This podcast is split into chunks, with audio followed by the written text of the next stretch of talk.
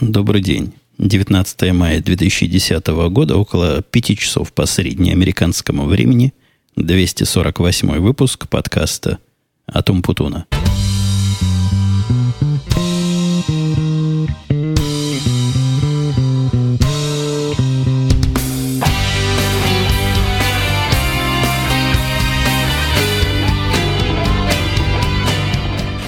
Сегодня я опять сбил все графики, а опять по уважительным причинам, которым, которых вас, вам, вам всем знать не особо и надо, но если вдруг вы интересуетесь, если спать не можете, удивляйтесь, где же я был все это время, на прошлой неделе был, просто был вынужден от...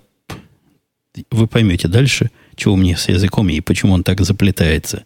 Так вот, на прошлой неделе я был просто вынужден пропустить выпуск, потому что болела дочка в мои урочные дни. Не то чтобы особо, но больной ребенок в доме – это никакой даже звукоизолированной студии не хватит для того, чтобы записать в спокойной, тихой обстановке. На этой неделе внезапно перестал вулканить вулкан. К сожалению, он начал вулканить опять в понедельник, но слишком поздно. А это означает, что начальство мое далекое, заокеанское, смогло наконец прилететь. Вы, наверное, помните, в прошлый раз оно пыталось – но не смогло. В этот раз смогло. И в течение последних двух дней я был на работе, понедельник и вторник целыми днями. И целыми днями там чесал языком. В принципе, даже мне, как человеку тренированному в этом деле, который в радио идти порой говорит часами, так вот, даже мне было трудно выдерживать этот темп разговоров. А собеседники мои, люди, видимо, очень натренированные, потому что проблем разговаривать у них не возникло. Но еще бы она у них возникла, в основном говорил я, наверное, процентов 70 как минимум времени, не переставая. И еще была сложность в том, что собеседники мои, они не совсем по-американски говорят, а как-то по-английски. Они сами оба, шотландцы, там два гостя приезжало, мужики и тетка. Так вот, акцент у них понятный понятнее, чем британцы, с которыми я раньше общался. Никакого а, особого напряжения на первый взгляд не производила над собой, а потом таки оказалось, что производил. Потому что голова после этих разговоров болела, язык отваливался, и, и хвост ломил, и, и лапы, чего там с лапами было. Короче, устал, как собака, и до сих пор отдохнуть не смог. И даже не из-за того, что так много разговаривал, ладно, разговорчик бы пережил – а из-за того, что у начальства у этого есть совершенно гнусная привычка начинать совещание по часам. Ой, я даже этот кусок вам немножко отставлю, потому что это чудо какое-то чудное. Вы, если прислушаетесь, если мои приборы все это не задавят в записи, то слушайте, там на заднем плане кто-то начал разговаривать на иностранных языках. На языках, которых я не знаю, очень быстро как-то пробилось мне, навелось в аппаратуру. Я даже ума не приложу, с какого места это могло навестись?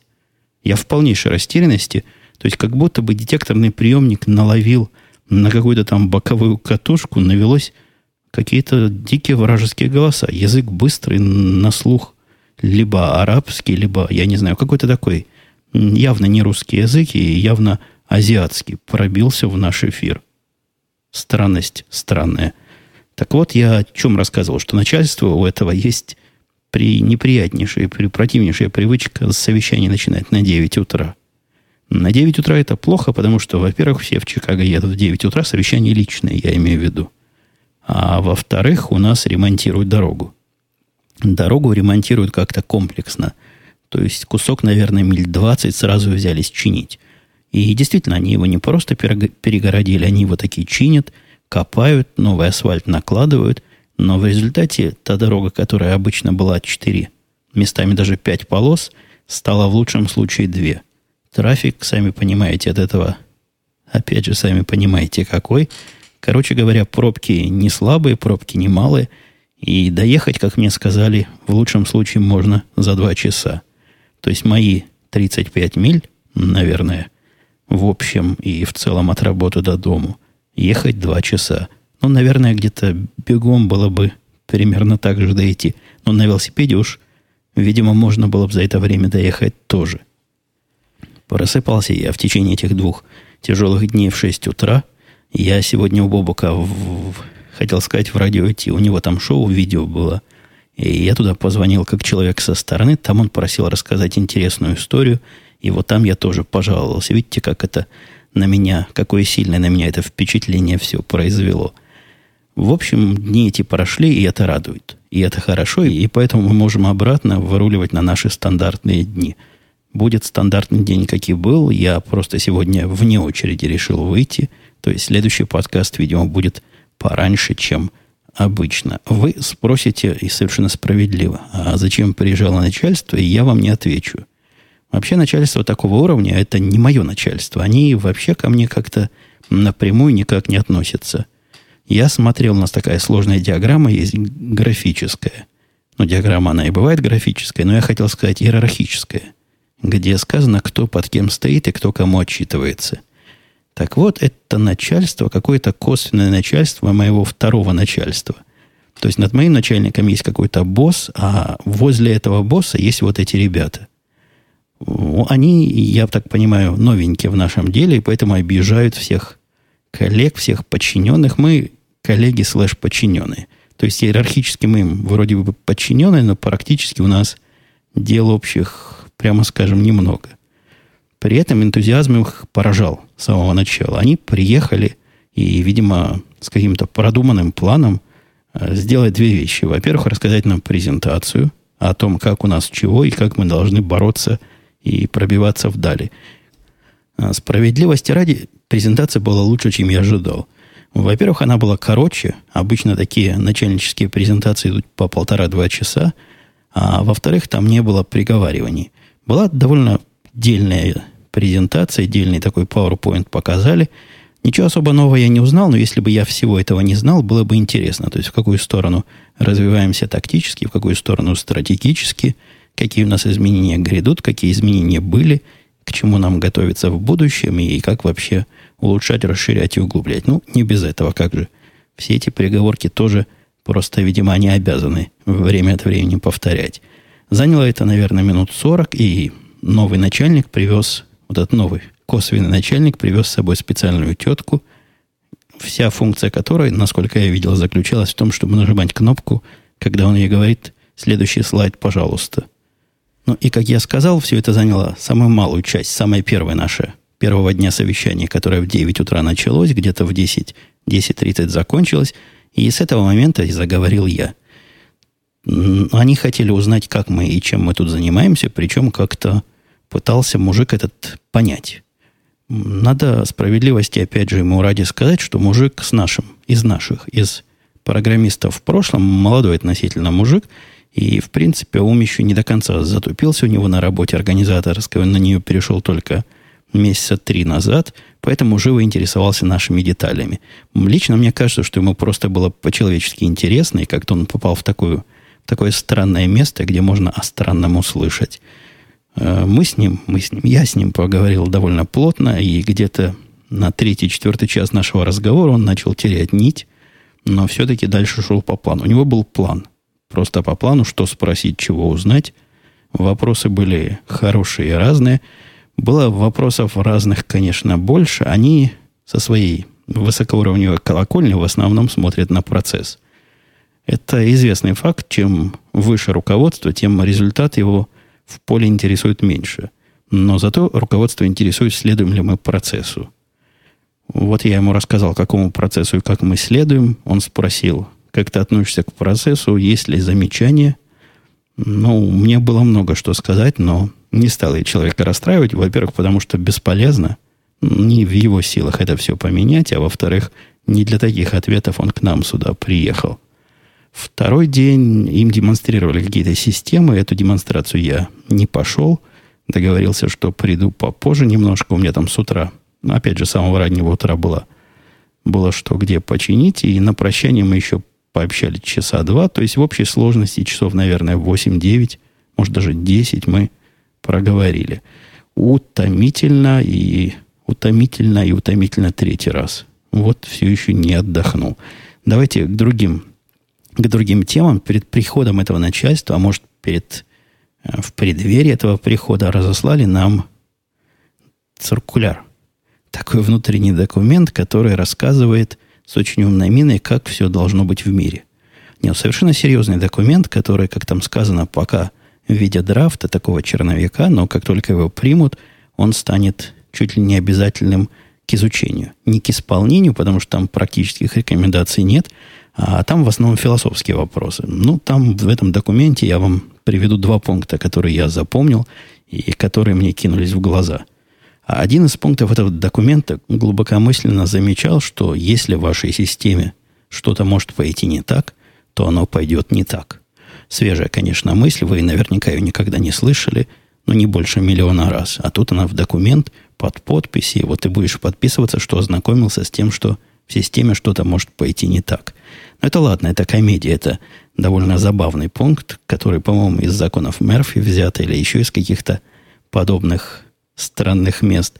А там был вредный пункт. Пункт звучал так. Если ваша система обрабатывает данные в реальном времени, то никакой, даже самый плохой и а, разломанный ввод не должен никак повлиять на ваш вывод. Там даже ниже объяснение было, что имеется в виду. Сказано, что системы реального времени ни в коем случае не должны нарушать свою работоспособность от неправильных входных данных. И я вас уверяю, что этот пункт не примут. А если примут, то пункт этот безумен по самой не могу, особенно в нашей биржевой области. Там просили оставлять свои комментарии. Я прямо написал, что во многих системах, которыми мы э, разрабатываем, которыми мы занимаемся, подобное правило просто сломает все на свете. У нас есть в очень многих местах железный закон, просто закон, законящий аксиома, что данные, опять же, это не касается всех данных, но в некоторых местах данные бывают двух видов свежести – хорошие и никакие.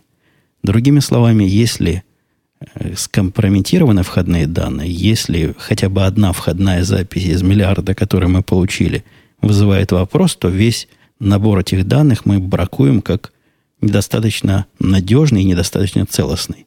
То есть тут вопрос стопроцентных данных. Нам 99 и 999 в периоде в многих случаях не подходит. И в этих самых случаях мы пытаемся все процессы автоматически остановить для того, чтобы кто-то по ошибке не получил данных, на которые у нас уже пала тень подозрения. Мне не кажется, что те, кому мы, те, кому я это написал, они сообразили, о чем речь, потому что пишу я архитектором.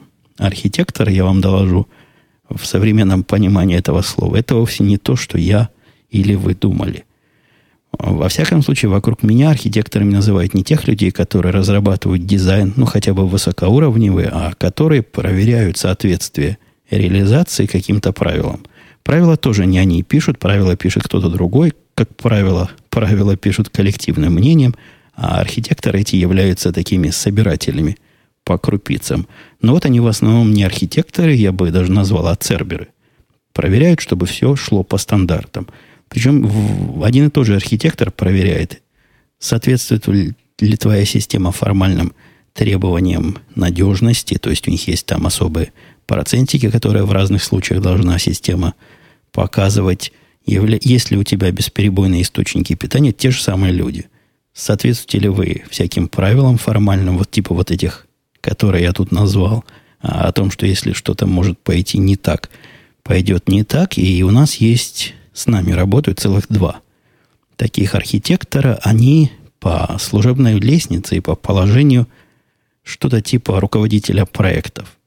Но они не относятся к одному проекту в каждый момент времени, а к одной или к нескольким группам. То есть такие руководители макропроектов – у них в виде проекта это вся система в целом. Странная немножко функция, хотя я могу представить, что можно вполне толк этой работе дать, если, если с умом за это дело взяться. Но уж не, не такие правила заставлять выполнять, как они пытаются. Не надо вам политику трогать, написали мне к прошлому разу несколько человек.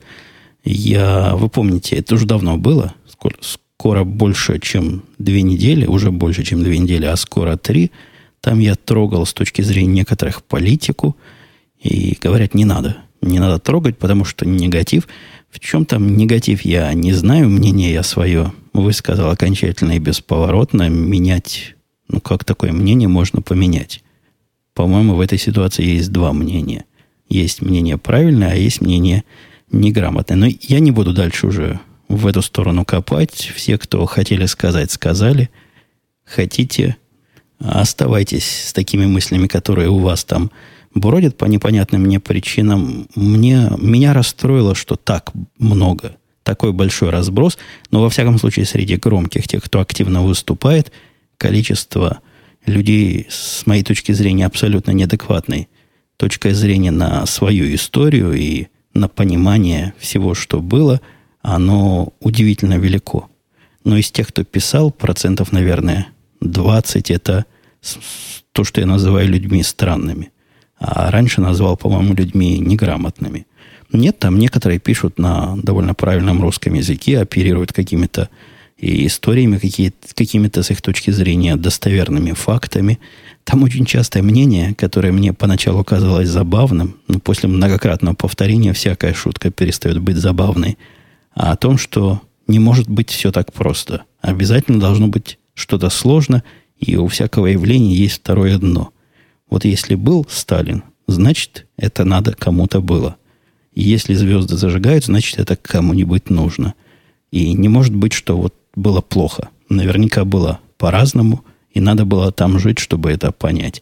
Это такое консолидированное мнение всепрощенцев, которые этим доводом способны объяснить на свете все, что угодно.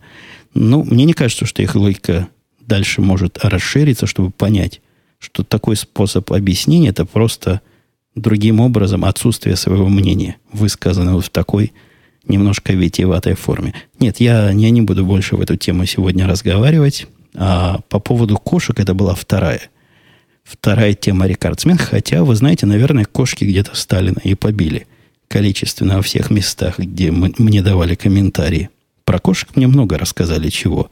Я там многое почерпнул, и жена многое почерпнула. Просто какой-то подкаст, комментарий к подкасту, источник нашего кошка хозяйского образования – а с кошкой, доложу вам, была у нас новая беда. Не то что беда, и даже не катастрофа, а мелкая неприятность. Выходит она ночью на охоту. Дело, видимо, такое дикое, их кошачье. Как солнце сядет, у нее активность резко повышается, и начинает она охотиться. Охотиться у нас, прямо скажем, есть где.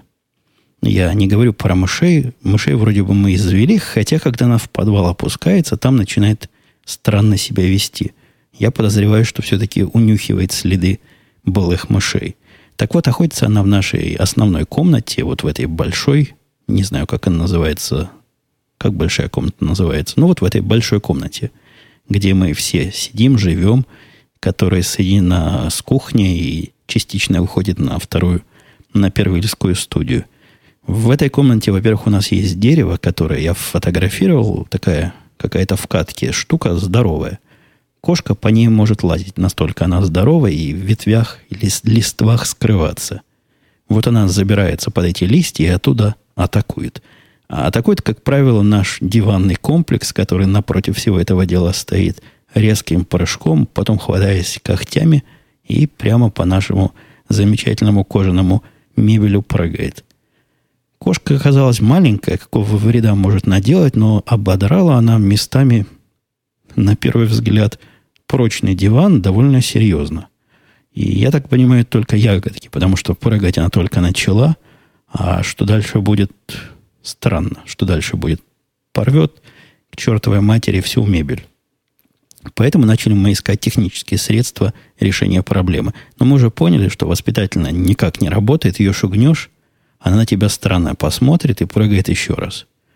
Э, зверь, абсолютно не понимающий того, чего ты ему хочешь сказать, ну или делающий вид, что не понимает. Я вполне ценю такую свободу и самостоятельность, но надо как-то проблему решать. И, видимо, не воспитательно, как я сказал выше, а технически.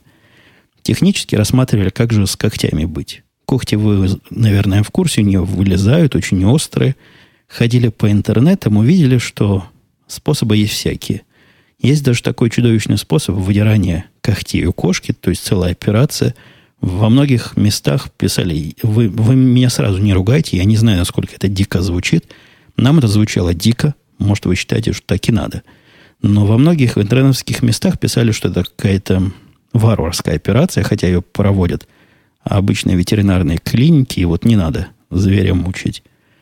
Есть один способ, который нам особо понравился, и мы даже пытались этим способом бороться. На когти надеваются такие м- своеобразные колпачки.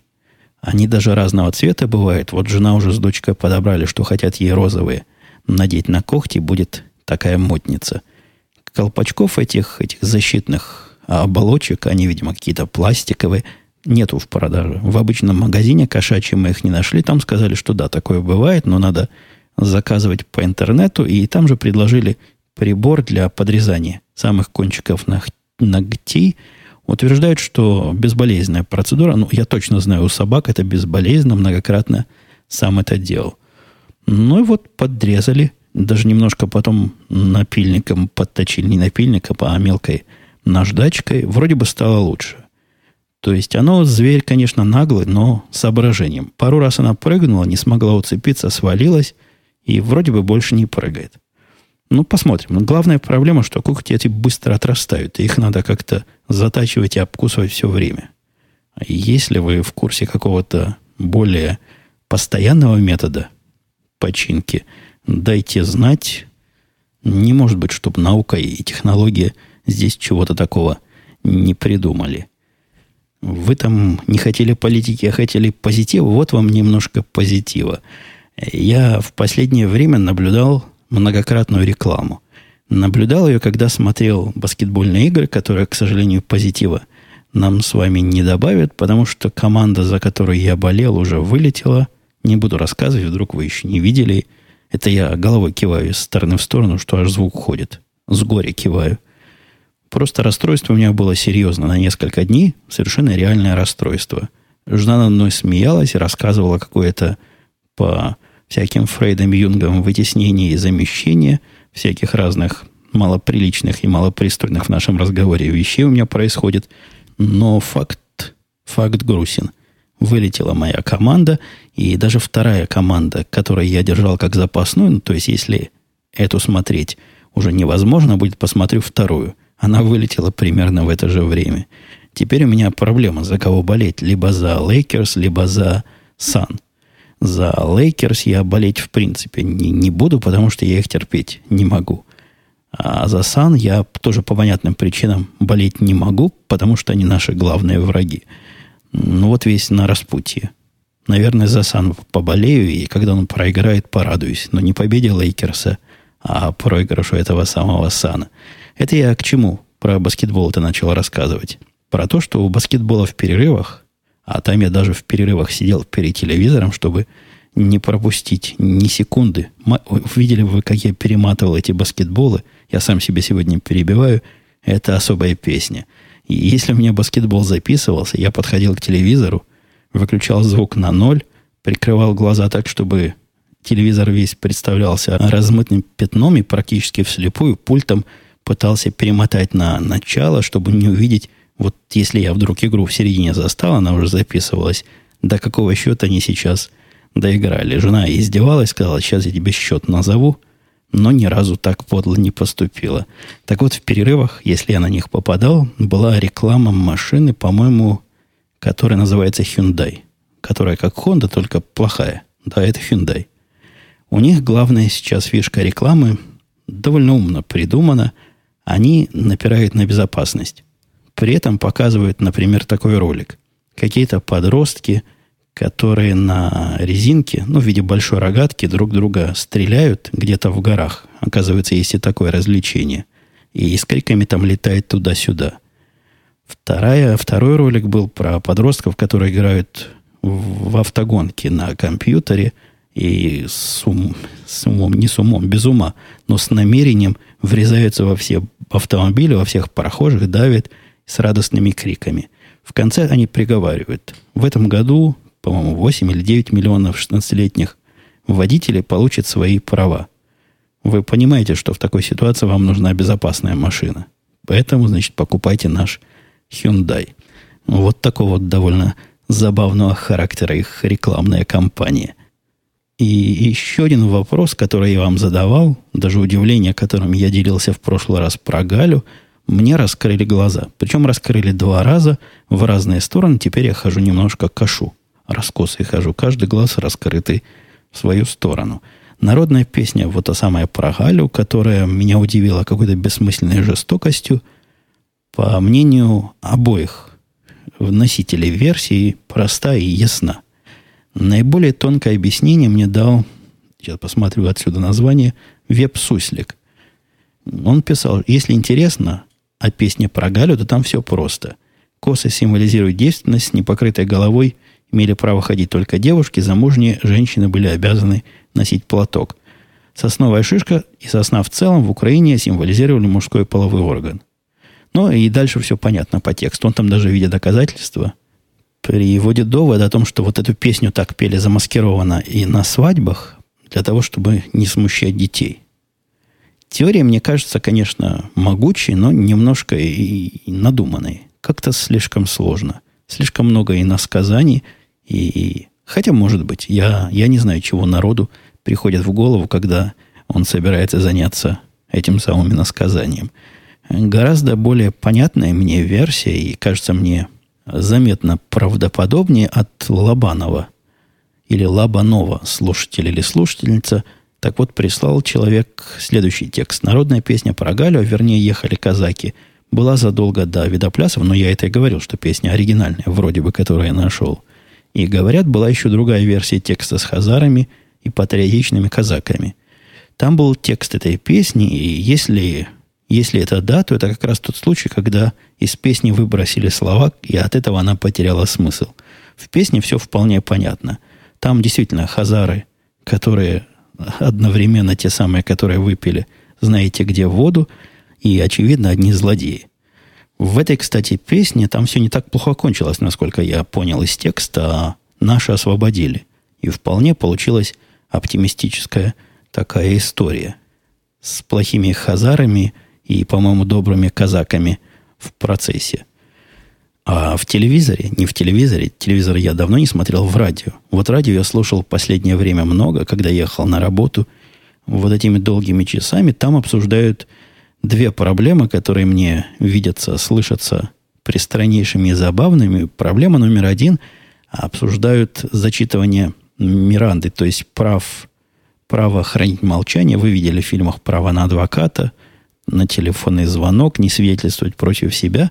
Так вот, по поводу этого, этого правила, говорить это правило, идут дебаты.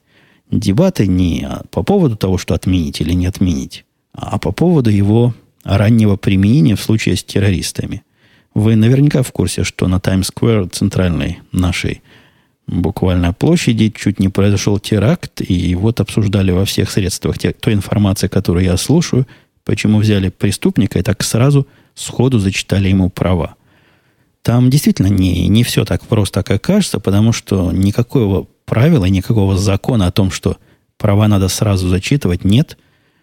То есть можно человека, судя по всему, и там приводили ссылки на судебные прецеденты, допрашивать и без зачитывания прав, но в этом случае все, что он скажет, не может быть использовано против него. Вовсе не является это Миранда как выяснилось, конституционной частью, то есть никакой не закон, а такое, такая правоприменительная практика.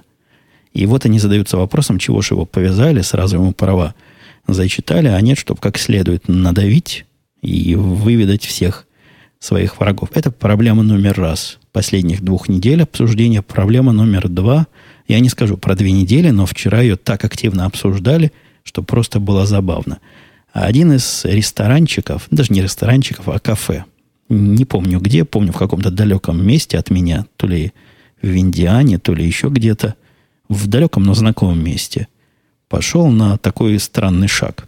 Теперь туда можно прийти и съесть все, что хочешь, в любых количествах и заплатить, сколько считаешь нужным.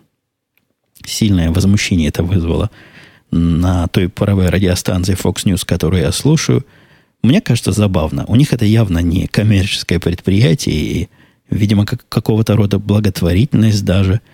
А сами авторы затеи утверждают, что им надо это для рекламы, и им это интересно посмотреть на вот такую бизнес-модель. Вот по поводу бизнес-модели там место на месте не оставили, и все звонившие утверждают, что народ набежит, все на халяву нажрет – и докажет старый довод о том, что они называют это социализмом, но мы-то с вами знаем, что это коммунизм. когда каждый берет сколько ему нужно, а не сколько хочет, и оставляет своего труда или своих денег столько, сколько ему совесть, значит, позволяет или заставляет. Короче говоря, капитализм, капитализм с коммунизмом плохо живет и не получится в стране развитого капитализма некого первобытного коммунизма. Мне тоже не кажется, что получится, хотя идея прикольная. Я бы, если в эту забегаловку пошел, наверняка чего-нибудь даже и заплатил. Хотя, боюсь, там будет давка. А особенно, если эту забегаловку откроют в каком-то небогатом или неблагополучном районе. Второй, самый обсуждаемый среди моих слушателей новостью, это было сразу две новости, которые в мозгу многих, они объединились в одну. Меня часто спрашивали, не доползло ли пятно до нас, и как я с Хаммером. Как правило, это один и тот же человек, который волнуется, переживает. И я не издеваюсь, может, в самом деле кто-то переживает, как из э, от Флориды какой там у них э, Мексиканский залив, как из Мексиканского залива вот пятно до меня доползет, и что я буду делать. Пятно доползет до нашего внутреннего озера и, наверное, накроет нас всех нефтью. Это про то, что разлилось там ну, как бы в океане или совсем в океане – и портит нам всем экологию. Но это, конечно, анекдотично. Не доползет, точно вам говорю. Если и канавы, канавы не прорыть, простите, то точно до нас пятно не дойдет. А вторая о том, что Хаммер отзывают. Это тоже вызвало некое недопонимание. То есть меня совершенно серьезно люди спрашивали, вот отозвут, от, от, отзовут у вас Хаммер, на чем вы будете дальше ездить. Отзыв Хаммера, и я уже поучаствовал в этом процессе, то есть ко мне пришло письмо, там сказано буквально следующее. Обнаружено в креплении то ли бампера, то ли передней решетки конструктивный дефект, который в некоторых случаях может привести к ослаблению крепления, и при какой-то там вибрации или лобовом столкновении, значит, вот эта штука может отвалиться. Примерно такой текст там не, не густо сказано, но вот так, не пугают. Они рекомендуют мне в свободное время и абсолютно бесплатно заехать в ближайший гараж. Адрес этого гаража тут же, конечно, приведен. И починить проблему. Утверждают, что починка займет от полу, получаса до, по-моему, 45 минут. По-моему, там еще в подарок дают талоны на скидку или даже бесплатную замену масла в мое следующее техническое обслуживание. Вот это и вся компания по отзыву. Не волнуйтесь, никто у меня Хаммер не заберет. Я уже звонил в этот гараж, они сказали, что могу приехать в любое время, даже записываться не надо. Процедура это быстрее займет. И если я хочу, они могут приехать забрать машину. Ну, вы знаете, я вам рассказывал про этот гараж, который совершенно нечеловеческие человеческие условия предлагает для своих клиентов. Ну и последний на сегодня темка. Вы видите, язык у меня вообще никуда и вообще никак. Так вот, последняя уж будет на сегодня тема о птице. Птица бедная – ударилась так же, как и я лбом, о нашу прозрачную дверь. Я не помню, рассказывал я, наверняка рассказывал, но уверен, что не все это слышали, особенно из новых. В первые дни, когда мы вселились в этот дом, я прошел через закрытую пластиковую дверь, которая была очень чистая, прозрачная. Я не привык, что двери бывают прозрачные по тому прошлому дому. Прошел я на хорошей крейсерской скорости, впечатался лбом, сильно разбил лоб, разбил голову. Ну, до зашивания не дошло, но удар был еще тот. После этого на уровне глаз я там нацепил наклейку, стикер такой радио Ти. У меня были в свое время целый, целый комплект таких стикеров любезным слушателям присланы. И с тех пор не ударяюсь. То есть разгоняюсь, вижу, оп, радио Ти, сразу останавливаюсь. Птицы местами читать не умеют – ну или надпись была не теми буквами, которые птица привыкла читать. Серьезно говоря, врезалась птица на полном ходу в наше, в наше стекло и упала обездыханная просто тут у нас на палубе. То есть снаружи во дворике нашего дома. Пришла моя семья, жена и дочка начали над ней хлопотать и узнавать, как же ее лечить. Лечение птиц – это процесс накатанный, то есть они уже знали, как ее лечить. У них был телефон – такой специальной лечебницы для диких зверей. Так вот, они туда позвонили, им сразу назначили время, хотя поинтересовались, какой, какая порода ударилась в нашу дверь. Они сказали, что они не все породы лечат, но вот эту, по описанию, такая красненькая большая птичка, они согласились принять. И вот наши уже начали искать, куда бы, в какую корзиночку бездыханное тело положить, чтобы на починку отвезти, как птичка очухалась. Видимо, сотрясение мозга не произошло из-за отсутствия последнего. И улетела. И улетела, и не прилетает, спасибо не говорит. И, видимо, никаких теплых чувств к нам, ее потенциальным спасителям, не испытывает. Я буду на сегодня завершать, и, и сил нет, и время заканчивается, и семья скоро приедет, да и к работе пора возвращаться. Надеюсь, я в следующий раз с вами более свеженький, бойкий и живой встречусь. Встречусь я с вами в следующий понедельник, если нам ничего сверх, естественно, мажорно-форсного не помешает. Все, пока, до следующей недели. One last ride on the cyclone on a perfect day. Take it all in before it. And the children are laughing because they don't yet know change is a coming to us all. I am not alone on my walk today.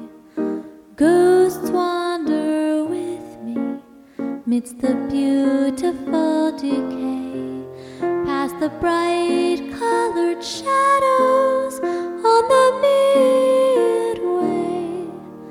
We're calling to loved ones far away.